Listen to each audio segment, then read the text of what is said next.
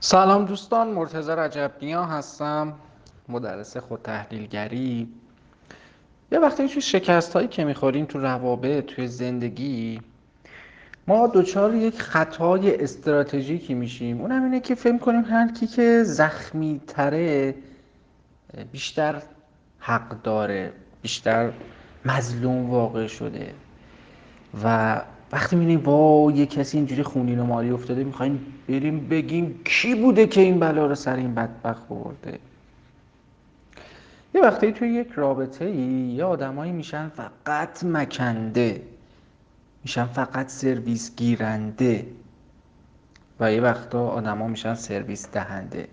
این رابطه ها شاید اولش هم خیلی خوب باشه چون یک نفر داره از سرویس دهندگی لذت می‌بره یک نفر از این گیرندگی. اما یه وقتی این گیرندگی و مکش انقدر قوی میشه که کم میاره اون آدمی که داره مدام سرویس میده. و این بند ناف رو تا یه جایی قیچی نکنه این آدم دست از مکندگیش بر نمیداره. و موقعی هم که اون قیچی انجام بشه اون فرد ممکنه با صورت با کله بخوره زمین. اکثر کسایی که تو شبکه های اجتماعی هم میان از زخماشون می نویسن همین مکنده های قوی و بزرگن. همیشه آدمای مظلوم الزاما آدمای حق به جانبی نیستن. اون طرف مقابل اگه یکم بیرحمی نداشت خب نمی‌تونست این بند نافقه چی کنه. درسته اونی که مظلوم خورده زمین نصف صورتش هم خونیه و می‌خوایم همه ببینیم کی اینو به این روز در آورده ولی اگه برین سراغ اون آدم از اونم بپرسیم ببینیم به بدن اونم کلی قلاب وصل بوده.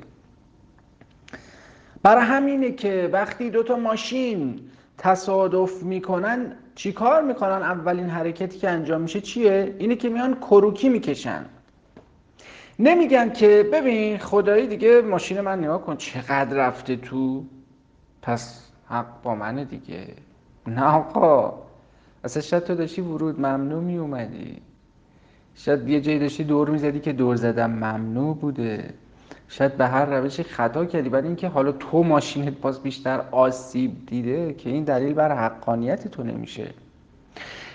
و خیلی جاها ما چون کروکی نداریم وارد قضاوت های غلط میشیم از آدما.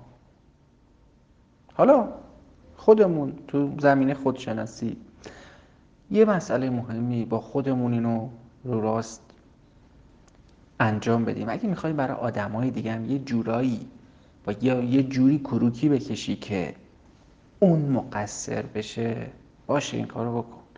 ولی تو تنهای خودت که نشستی لطفا کورکی درست بکش. تا دفعه بعد بدونی باید چی کار بکنی.